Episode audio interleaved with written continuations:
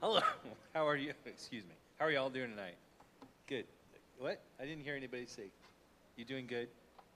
Good evening. Y'all staring back at me. There's no conversation going on here. All right. Well, we'll go ahead and get started this evening with our first song. Oh, say, but I'm glad.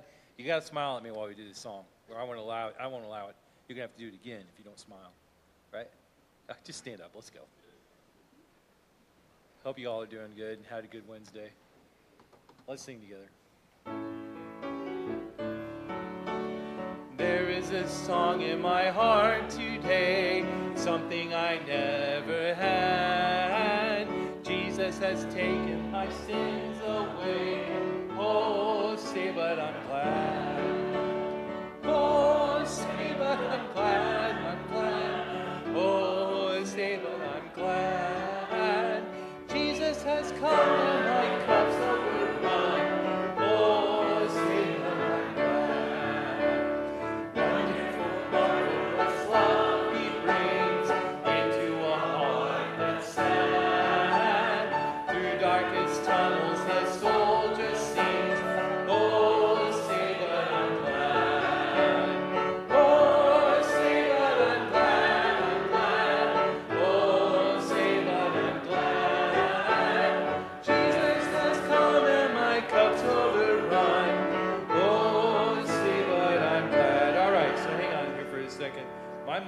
texted me something today, and I thought I'd share it with you guys while we're thinking about this song.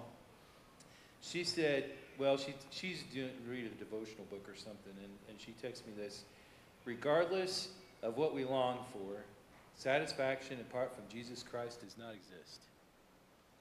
And we are the happy people. We are the glad people because we know the end of life. We know what, what's going on, and we know we have a certain hope and a certain future, and uh, a joyous future to look forward to, regardless of the circumstances or the, or the things in life that bring us down and discourage us and depress us. Living for Christ is the answer to your search for joy and happiness in life. So let's sing on that third verse now. Won't you come to him with all your care, weary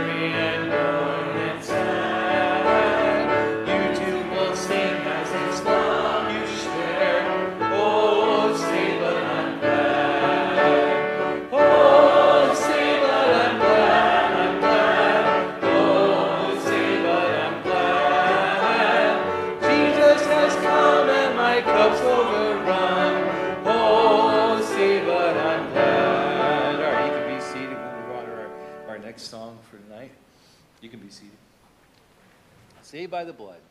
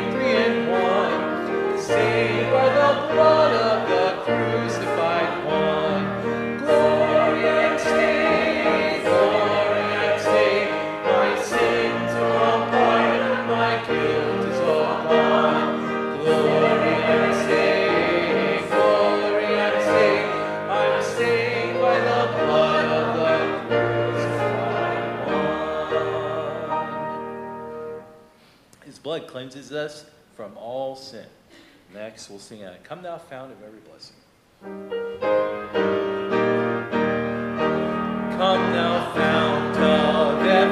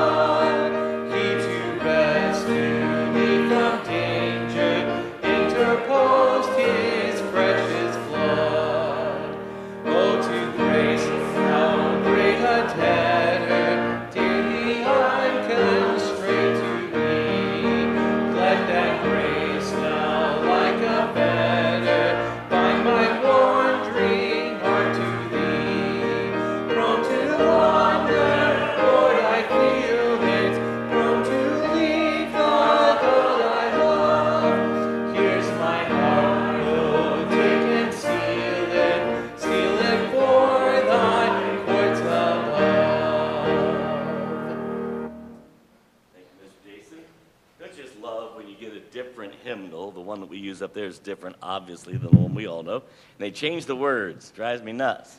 If you guys didn't know that it changed the. Why would you change the words we know and not change the I don't know. I know it. It's exactly right. Yeah. So uh, I, I'm glad they didn't change the Ebenezer. That's a nice biblical term, and I like it.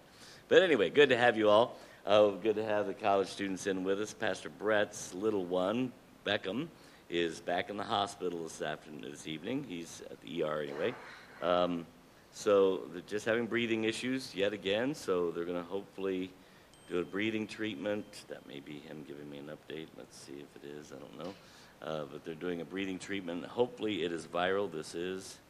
Just got the breathing treatment. Now waiting while they monitor him. So uh, assuming it's viral and breathing treatment does what it's supposed to, they're going to go ahead and send him on home. Uh, but um, anyway, just pray for them. There's Brett's friend. Those of you who might remember, um, Kevin Risma's been here several times with the soccer team. He's about this tall, got a smile as big as Alabama. It's just you know anyway. So that's kind he's getting married, and so Brett's trying to go down there for that. And so they're supposed to go down there this weekend. We'll see if they can make it. So uh, that's the prayer. If you would just uh, pray for them to do that, and then. Um, then Ed Gannon texted me just a little bit ago. They are, you know, Brenda does not have the major thing, whatever that was, a something uh, with her lungs. So that was a real praise. And they, she's been cleared to go on uh, that cruise that they're headed out to. But uh, he says, I took a fall today. Please pray for me. We have a long trip starting tomorrow, so we'd appreciate it. So if you'd pray for Ed Gannon, I know that they would appreciate that as well as uh, he's recovering from that. And then uh, Mike Rogers, Mike and Trafina. Mike had his other hip replacement this week, so uh, he, that was on Monday. Is that Monday? And uh, he's doing okay in a lot of pain, but just uh, pray for them. I'll pray, and uh, then I'm going to hand it over to Captain Bly. He's taking it from here for the next couple of weeks, and looking forward to as we continue our study of these. Um, current events and looking at them through the lens of the scripture. Father, we love you. We thank you for your blessings. We ask that you would uh, just be with Brother Mike and help his pain levels to be down and heal him up quickly. Be with Brother Ed, help him not to hurt anything badly as they get ready to take their trip and watch over them. Be with little Beckham, strengthen his body as the doctors are working there to uh, figure out just what's going on with his breathing. This is the second time he's been in the hospital with this. Pray that you just watch over them and be with mom and dad as they're having to deal with those things be with the Maranatha group as they're uh, leaving out here tomorrow to uh, to go to school, and uh, just bless our time here together. The teenagers and Awana as they're meeting in other parts of the building, and we'll thank and praise you in Jesus' name. Amen. If you notice the big bus, the Maranatha bus is out there. That's because they're meeting here tomorrow at 9 o'clock. Kids who have signed up, or they're, you know, they, they meet here from Indianapolis and they take them up to the, to the visit the college. Uh, so, anyways, that's what they're doing here. That bus won't be there when you leave here. Uh, there's, a, there's three buses involved, and one of them had a radiator that went out, and the only place they could find that had the radiator for this bus is in Louisville. And it's a huge piece of equipment, I guess, the radiator, so they need to take this bus to pick up the part. So he's going tonight to Louisville, get the part, and coming back tonight with the part for the other bus. So anyway, I'm just telling you what's going on. So uh, that's, that's what's happening there. This morning I mentioned, I'm going to go ahead and mention it. Um, you know, last week we talked about blessing and cursing Israel. And I wanted to kind of clarify something. When we, in the Old Testament, when a prophet would point out Israel's sin, that is not cursing Israel. Do you understand? It's not a curse, to be honest. It's speaking the truth in love. Cursing Israel is something similar to what one of our Congress people did this last week, or at least they got censored for it. When you are literally calling for the eradication of the Jewish people, uh, that would be cursing Israel. And um, there's a blessing that comes with blessing Israel that's an eternal promise from God, and there's a curse that comes from cursing Israel that's an eternal promise from God. My representative from the city of Indianapolis is Andre Carson, our church's area representative, is supporting that congressperson, you know. So, you know, uh, Brother Captain Bly is going to point out to us we don't need to worry, and I would agree with him. We don't worry, but I tell you, you know what it does? It puts us right in the crosshairs of God's judgment. You know, when a people are standing cursing Israel, God's made a promise. I will curse those who curse you. And God's curses are much harsher than our own, you know? So, just something we need to be praying for. But uh, don't worry. Come by. Come on.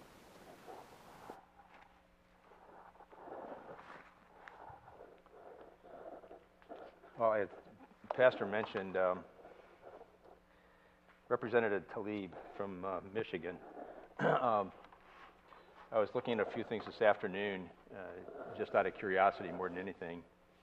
And uh, one of the things that I noticed, you know, most of the time when you see a representative's name, you see in parentheses D or R, and then you see um, a, location for them. and what I was, what I found somewhat stunning uh, was that it's D hyphen Ramallah. Ramallah, Michigan. Now, does the word Ramallah mean anything to anybody? It's not in the United States. It has nothing to do with our history. It has nothing to do with anything that's ours. She's the only, and she said on the floor, Palestinian in Congress. We're going to get to the, the, uh, the misrepresentation of, of facts uh, this evening um, as it relates to the word Palestine. But um, next week, I'm hoping that, there's an article here in World Magazine, and um, it's one of the mag- one of the few magazines that I still get because it's worth reading. Um, and it's it, the title of the article is "Out for Blood," and it's basically got a four-page timeline and several other things in it. Um, I, I contacted the editor, asked if we could make copies of it, and so over the course of the next week, we're going to get it copied so that you've got some copies of it. It's worth looking at, and it's worth having the timeline because it goes back to 1914 um, and the Balfour Declaration. And the Balfour Declaration has a lot of, of historical um, information that's connected to, to what we're going to be dealing with. um, more specifically, tonight, we're going to deal with Israel and current events. But as is almost always the case whenever we study a subject, if we don't get our biblical history right, and if we don't get our theology right and our, our, our knowledge of the Bible right, um, we're going to come up with wrong conclusions and we're going to have different responses.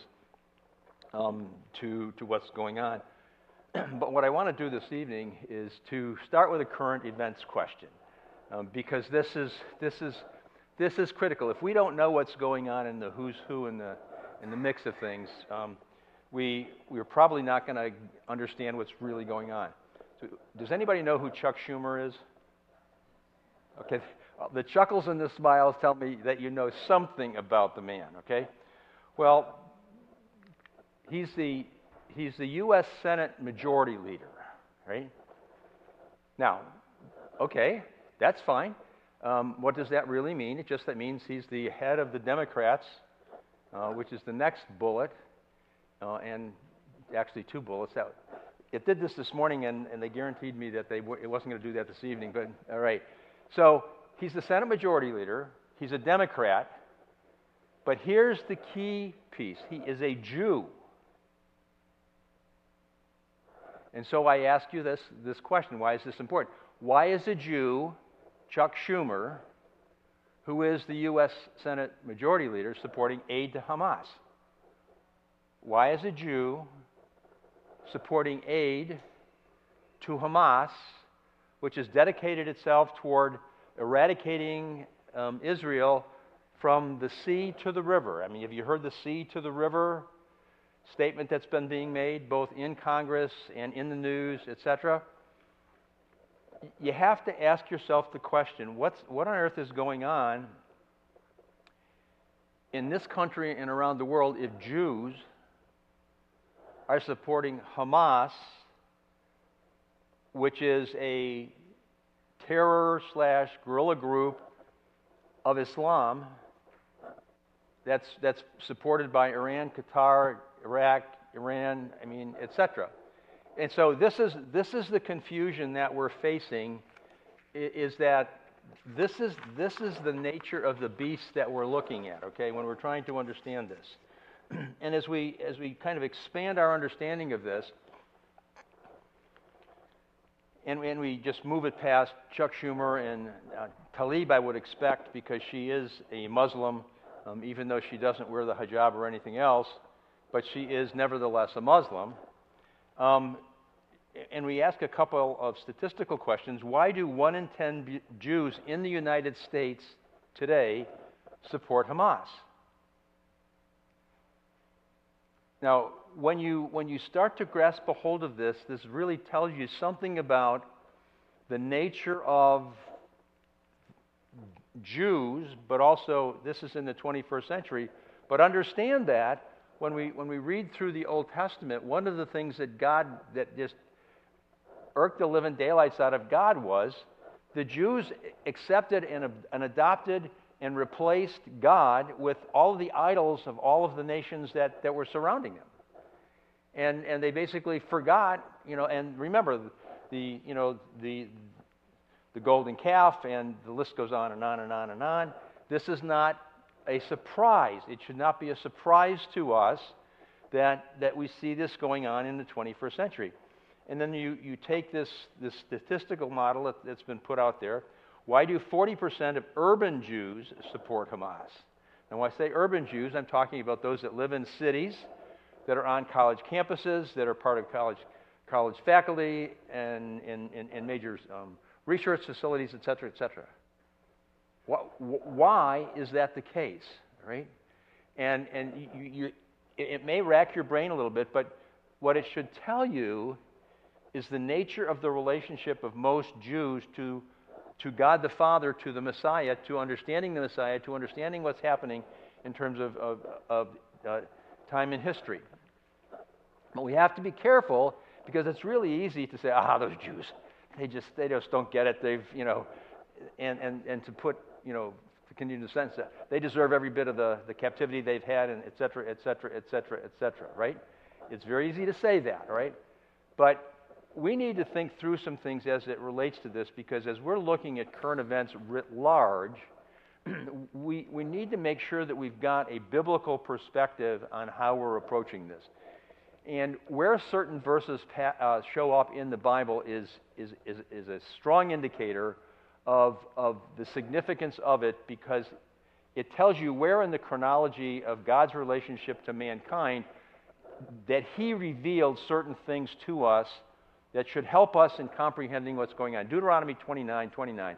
The secret things belong unto the Lord our God, but those things that are revealed belong unto us and to our children forever, that we may all that we may do all the words of this law. Now let's tear this apart for a minute. He begins by saying the secret things belong unto the Lord. What does that state? What is, what's the, the key aspect of that statement? There is what?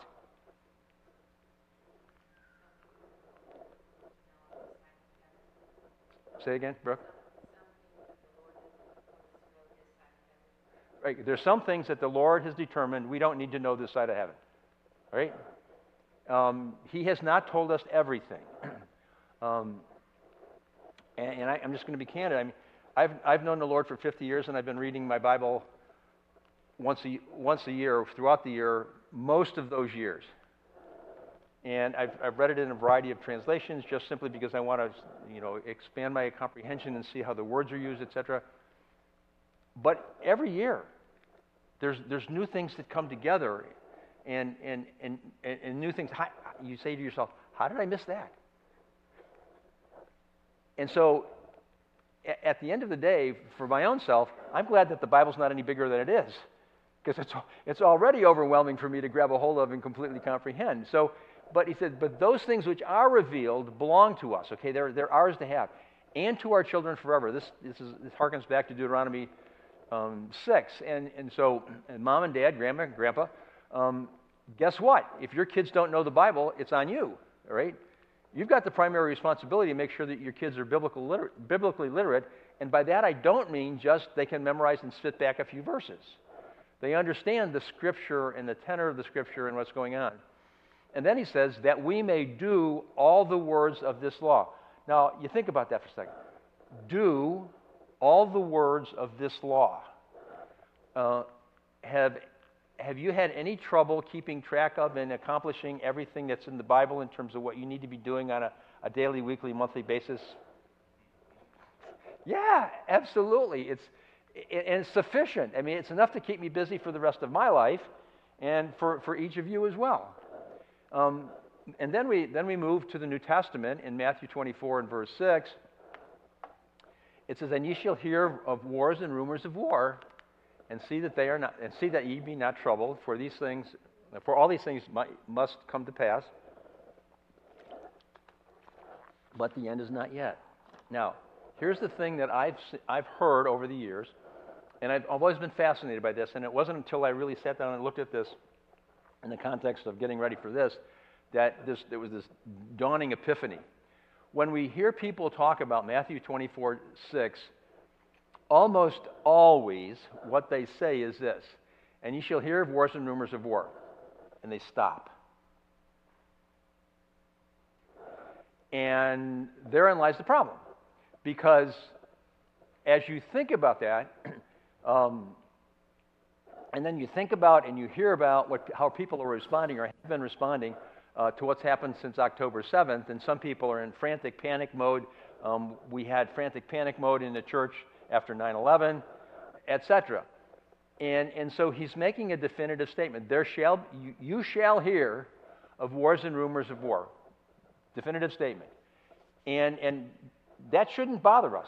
We should expect to hear about wars and rumors of war as a routine. We should expect that to be in the news. We should expect it. But then he says, See that ye be not troubled.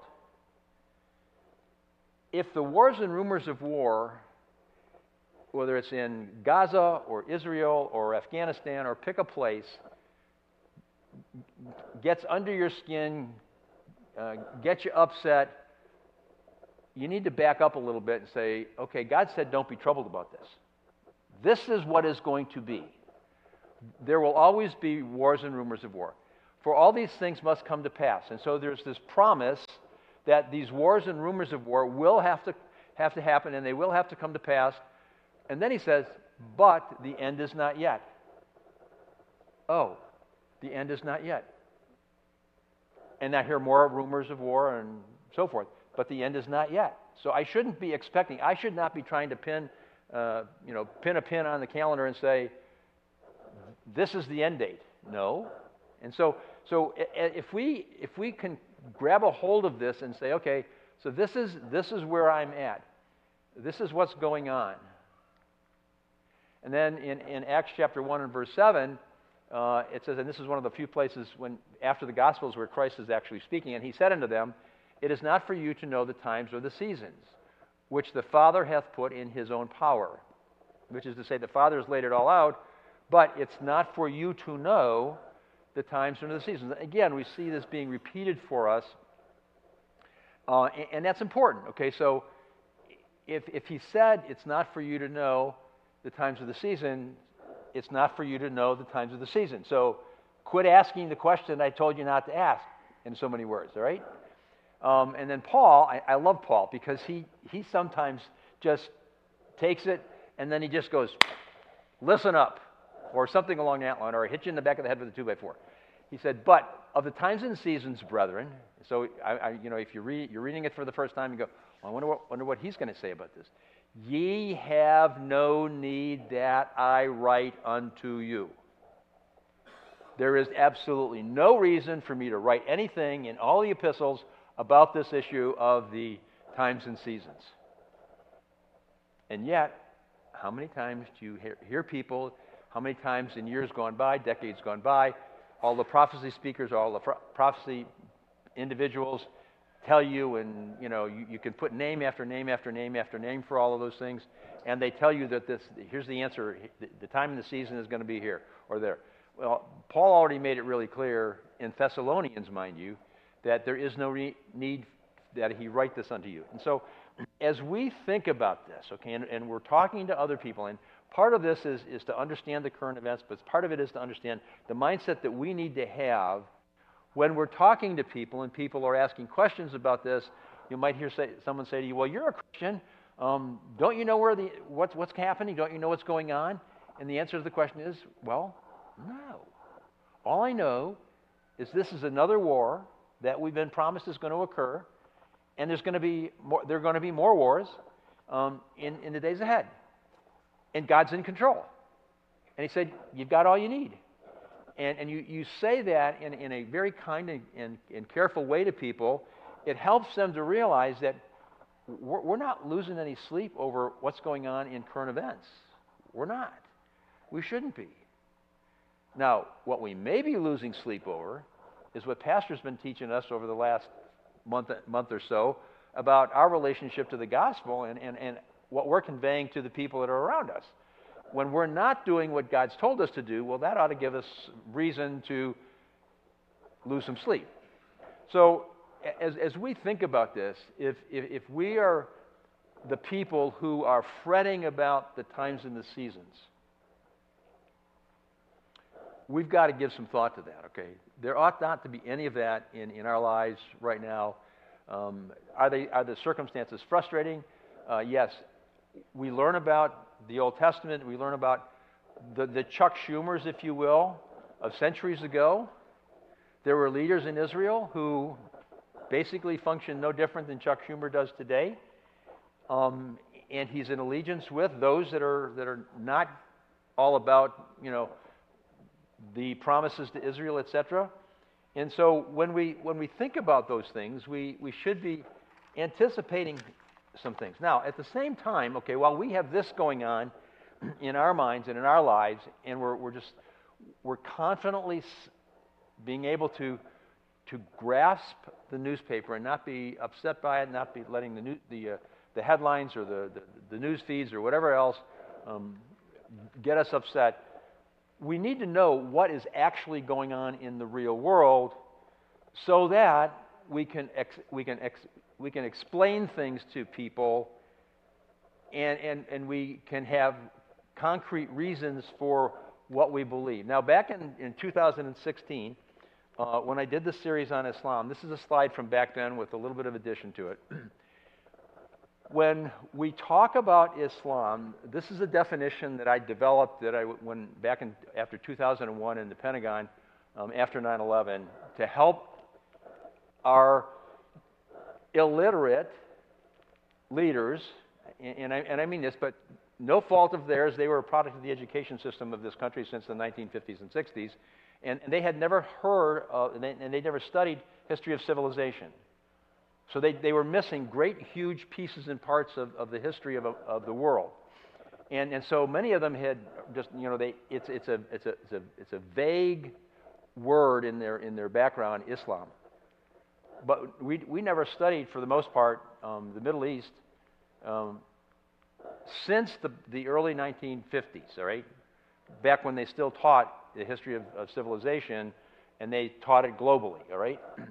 So as we, as we think about this, when we ask the question, well, what is Islam? I mean, so, so you know, what, what is the problem with Tlaib as far as we're concerned? Well, it's a comprehensive system of thought and life. Now, I'm going from, from big picture down to the details, which help us to comprehend what it really is all about. It's a comprehensive system of thought and life.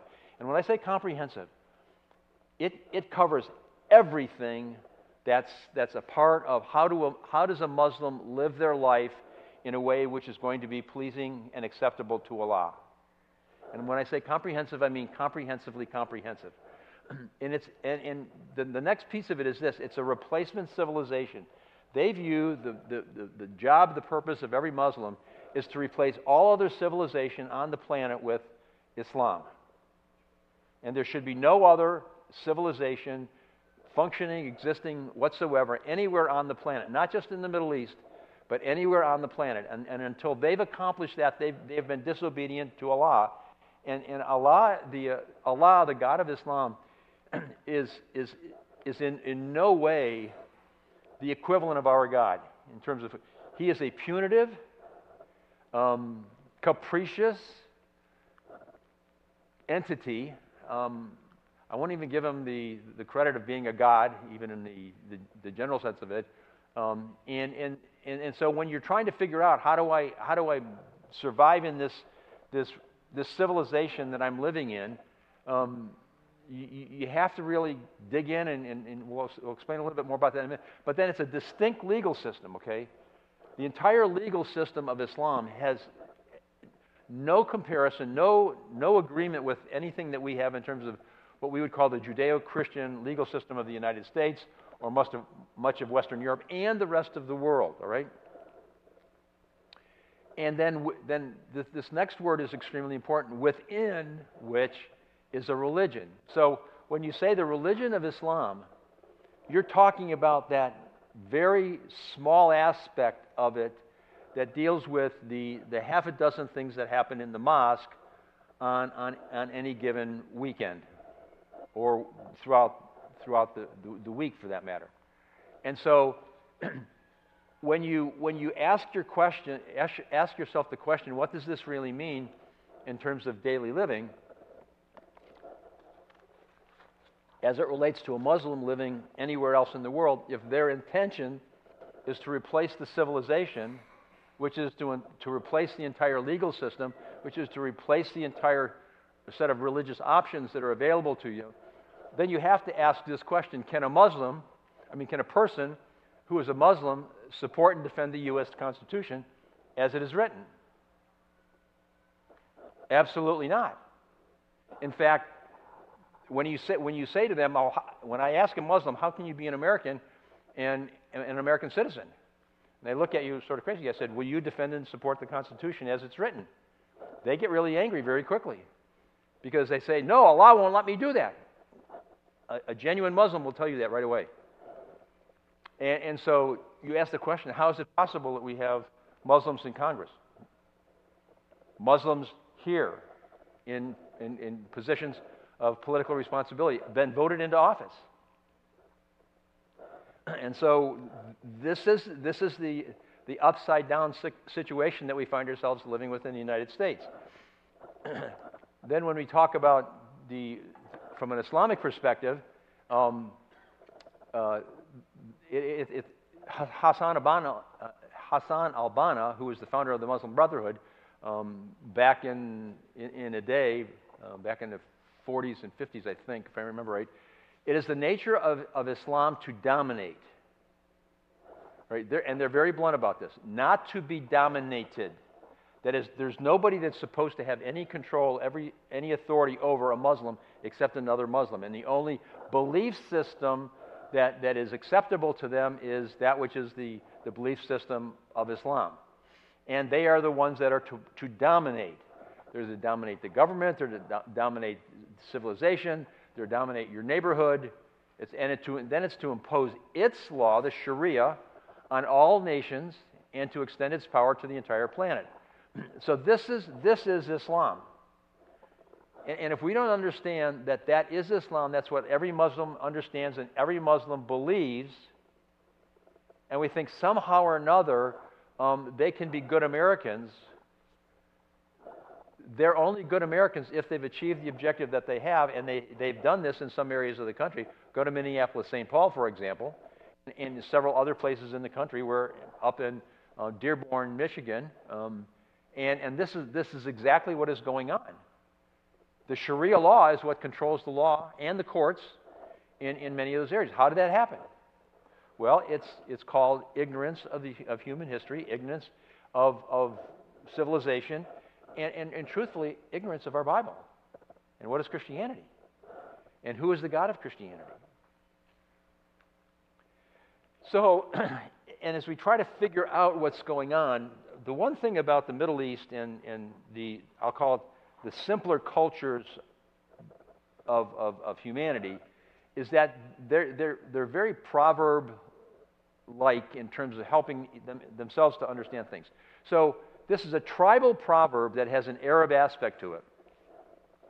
And so, when, you, when you're watching what's going on um, in, in, the, in Islam or any place in, you know, most places still today in, in Africa or a- India or uh, China for that matter, the, this proverb basically lays out how, how does the society structure itself, all right?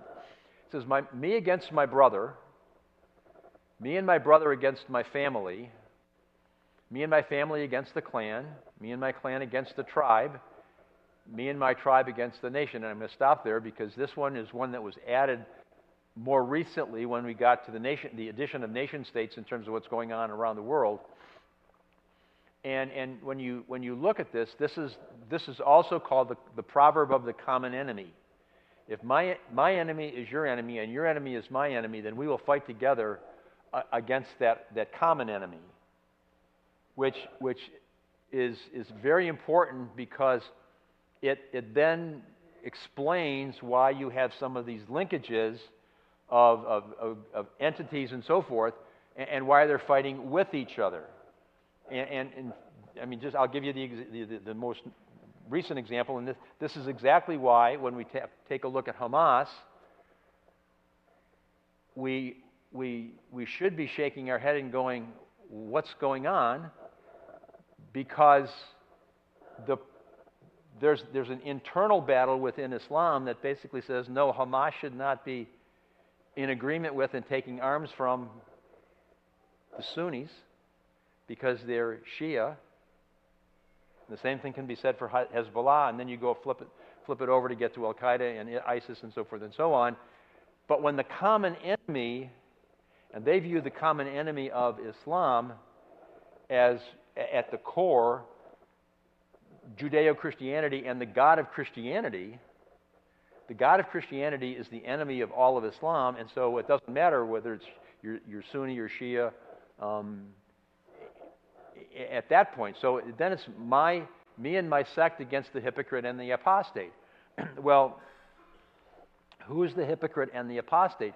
Well, they have a rank order in terms of that. Um, the, the, first, the first people who are considered to be hypocrites and apostates are those, those individuals who are, we would call them um, liberal humanists, who, who have the, the, the approach to life that there is no God um, that's the ultimate um, hypocrisy and apostasy.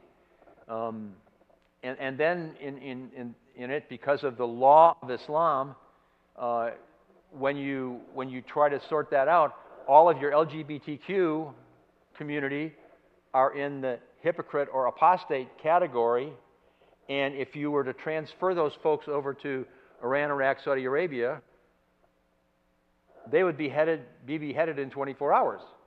Why? Because all of that is an anathema within Islam. There, there, are no, there are no homosexuals known homosexuals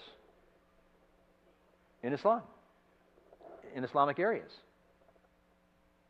because it contradicts the Quran and the whole Sharia. And then it gets then then we move it up into the geopolitical area.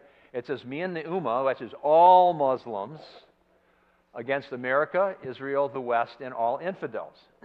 now they flip it a little bit because the infidels piece, um, when when when they start the process of actually doing the warfare, they have a ranking order in terms of who they go after first. Now and who they go after last.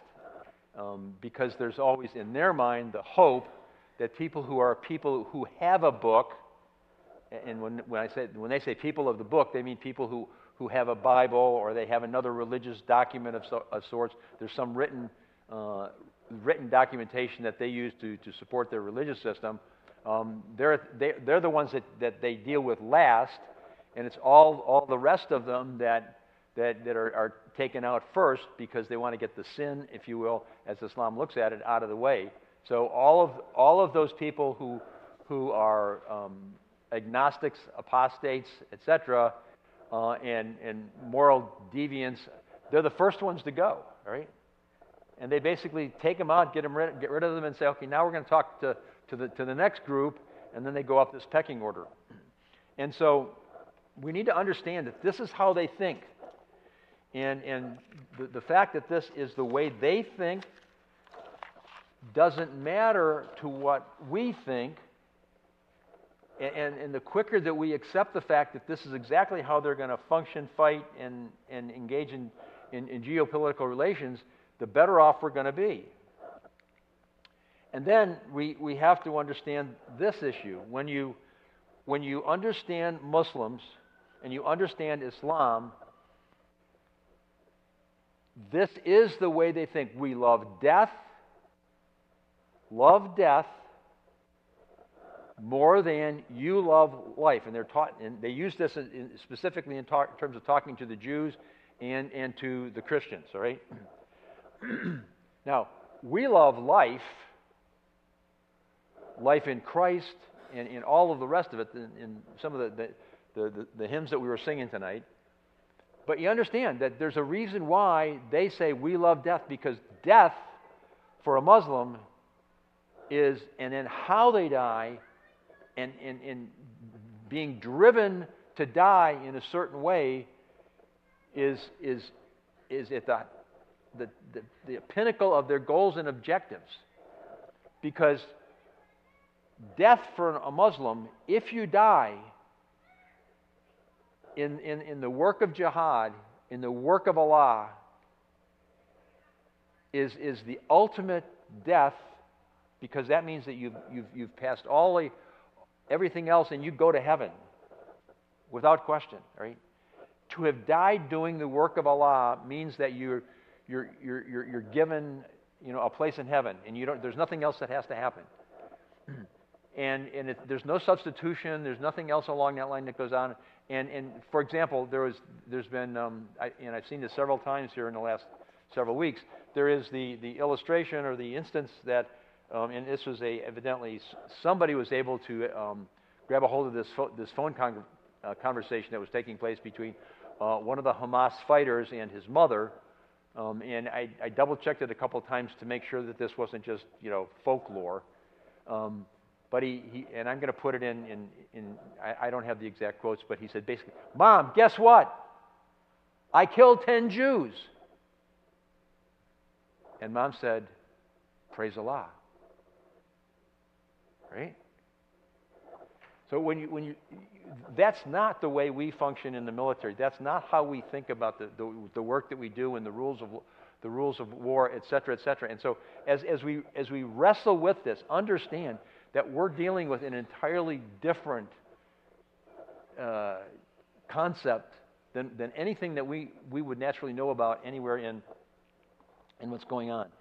And so there's the issue of um, what we're going to do in the future is, is this, is where, this is the way ahead. We're not going to do this tonight, but we're going to deal with key terms, definitions, ideological frameworks, which explains why we've got some of the things that are going on in the, in the Capitol building and other places, and, and who's, who's in allegiance with who, and, and, and who's marching down the streets together and, and so forth.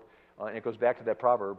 Um, we're going to look at, look at historical declarations going back, uh, especially to 1914 and the Balfour Declaration, and then the UN and the other accords, uh, modern wars in the Middle East, geopolitical events, and then religious issues that, that um, are, are, explainable and understandable. And, and I'll, ta- I'll toss one of them out that we're going to deal with, and that has to do with the issue of Roman Catholicism. because if you, if you do a parallel analysis of, of the religion of Catholicism and the religion of Islam, and you work it down from, from hierarchy of, of authorities and so forth and so on, it is, it is remarkably identical. Because it's a work salvation and a works comp, work sanctification in Catholicism, and there's a works uh, salvation and a work sanctification doing the right things for Allah, and, and the two of them work out. And it explains why Pope Benedict, the current, the, the current Pope, who is a um, he's a modern liberal in Catholic terms, and that's there's more to it. But but he's the first pope that ever preached a sermon on the Arabian Peninsula. And where he preached it, and, and the context in which he preached it, under under whose authority, was very interesting. Right? That's the first. And then the second aspect about it is that we need to understand that the Roman Catholic Church has been anti Semitic almost since its inception. And we'll talk a little bit more about that. And that's very crucial in terms of understanding a few things. So let's, let's again, I want to I want to walk us through a few things. Please open up your Bibles to Genesis chapter 15 for a minute. And this is where you, you begin the process of asking some tough questions about what do I believe and what do I understand and what's been, what pieces of folklore have I been, been taught and, and, uh, and so forth. So open up to Genesis chapter 15, and if somebody would re- begin reading at verse 18 and read down through verse 21, that would be very helpful. Genesis 15, 18 to 21.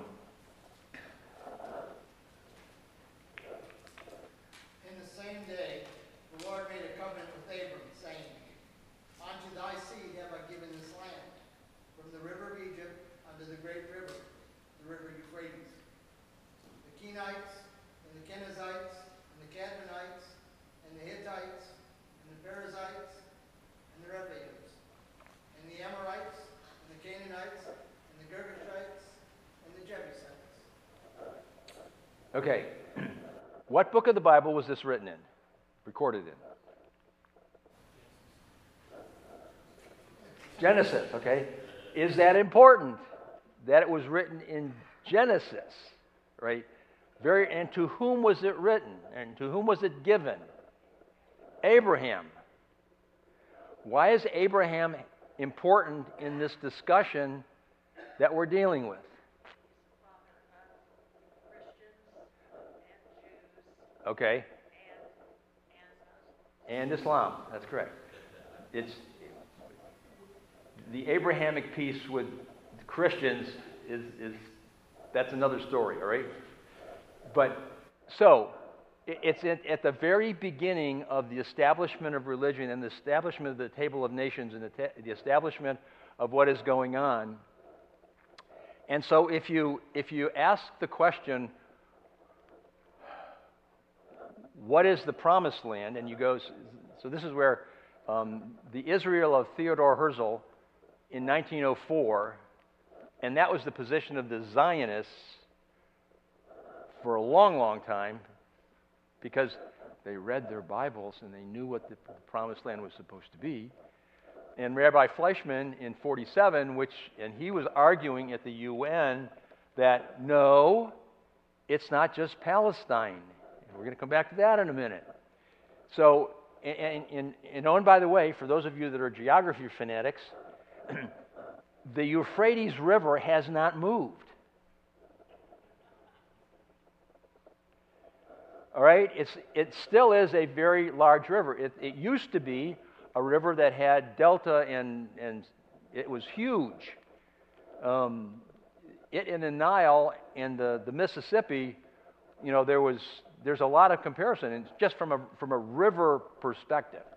And so, where you see this, this gray space, where you see Syria, the, the Euphrates River is the east boundary as it comes through the middle of Iraq and then down to the Persian Gulf.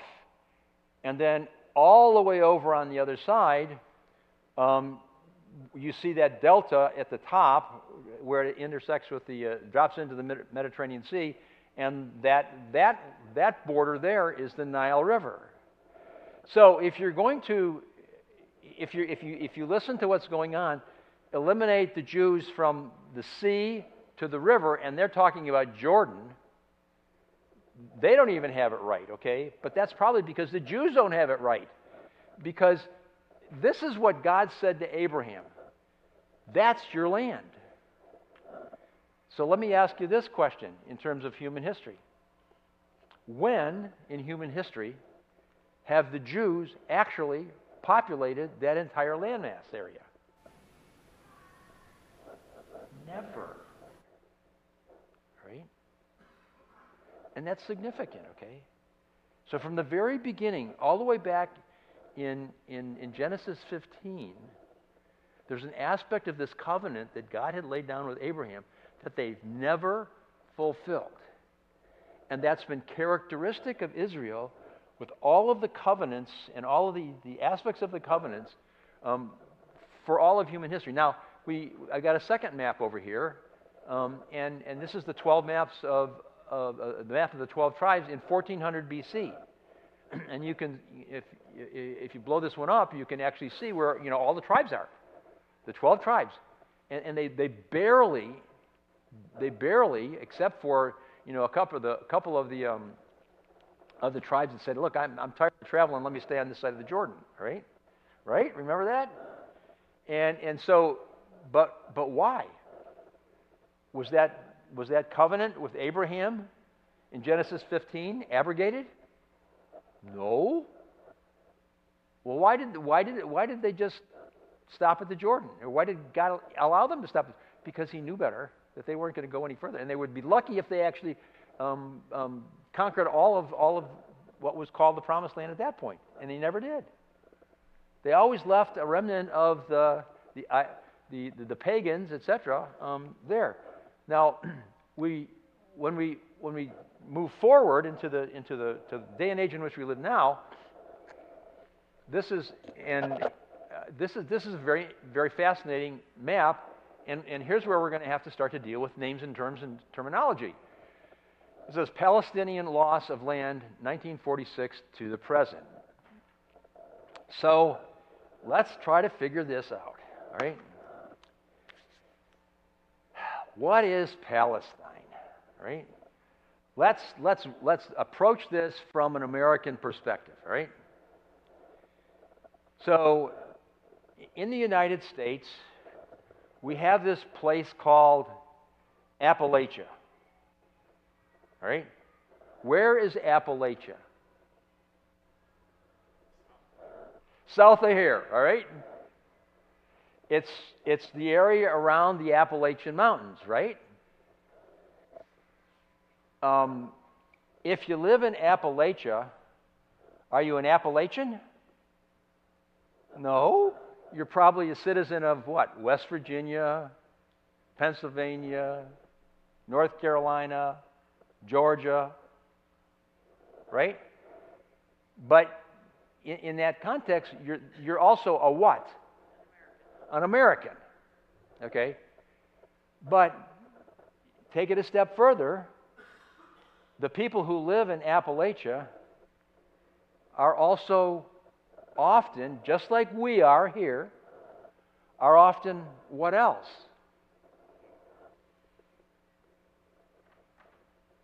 Some of them were Germans, some of them were Poles, some of them were Brits, Scots, Irish. They have an ethnicity, they have an, a, a, a national history, an ethnic history, right? Now, the closest we can come to this as it relates to the, this aspect of things is that the people who live in, in Appalachia, I guess the, their ethnicity is hillbilly. All right? But the, the reason why I'm trying to make this illustration is, is that when we talk about Palestine, Appalachia and Palestine are identical in the key aspects of terminology. They are both just geographic areas. They're, they're geographic areas that you can put on the map, and you can, you can trace the history of the geography. You can take this all the way back to almost the earliest of history, and then all of a sudden you, you get the word Palestine starts to become a part of the geography that's associated with um, uh, war and, and the conquering of areas. And, and so, at, at the same time, when we, when we go back to this and you look down in the south of, south of this and you look at some of the other maps, you have, and then we looked at to Genesis chapter 15, all of those ites, those are the people groups. And, and there are people groups that lived in this area of Palestine that aren't even listed in Genesis 15, but they're in the table of nations and other things. and so when you, when you hear somebody use the word Palestinian, that should throw red flags because you, there is no such thing as an ethnic group called Palestinian. And if you and, if, and this is why this article is going to become important. Although I've, I've got to, I'm going to go back to the editor and I'm going to uh, talk to him about this because of the way they even used it in World Magazine, and they're generally pretty solid about some of this stuff. so by the time we get to the 1940s, and and this time of the year, this time of, of history, history rather, there were there were basically nobody living along this part. It was basically a fishing villages here and there, right? And it wasn't until we get to 1946, 1947 that we begin to see this massive change in terms of the, uh, the population group. And, and when, we, when you look at some of the, the, uh, the accords that, that, that, that took place in the, in the 20th century, um, there was huge migrations. The, the Jews basically took, Israel basically, you know, bust all the Jews from Gaza to, to, to the rest of Israel. So that Gaza could become just Arab. And we'll, we'll talk about in the future um, this issue of Arab and Israel, Arab and Jew. And so when you ask yourself, what is a Palestinian? The answer to the question is this either a Jew or an Arab who has chosen to live in the land of Palestine. So you, you could say, I'm an Arab Palestinian or I'm, I, I'm a Jewish Palestinian, but to say I am a Palestinian is, is, is totally inaccurate. And it's a political term, it's a propaganda term that has, been, that has originated um, in the 20th century um, for purposes. And so when we ask the question, why does it matter? Well, we'll cover that next week. But it's crucial.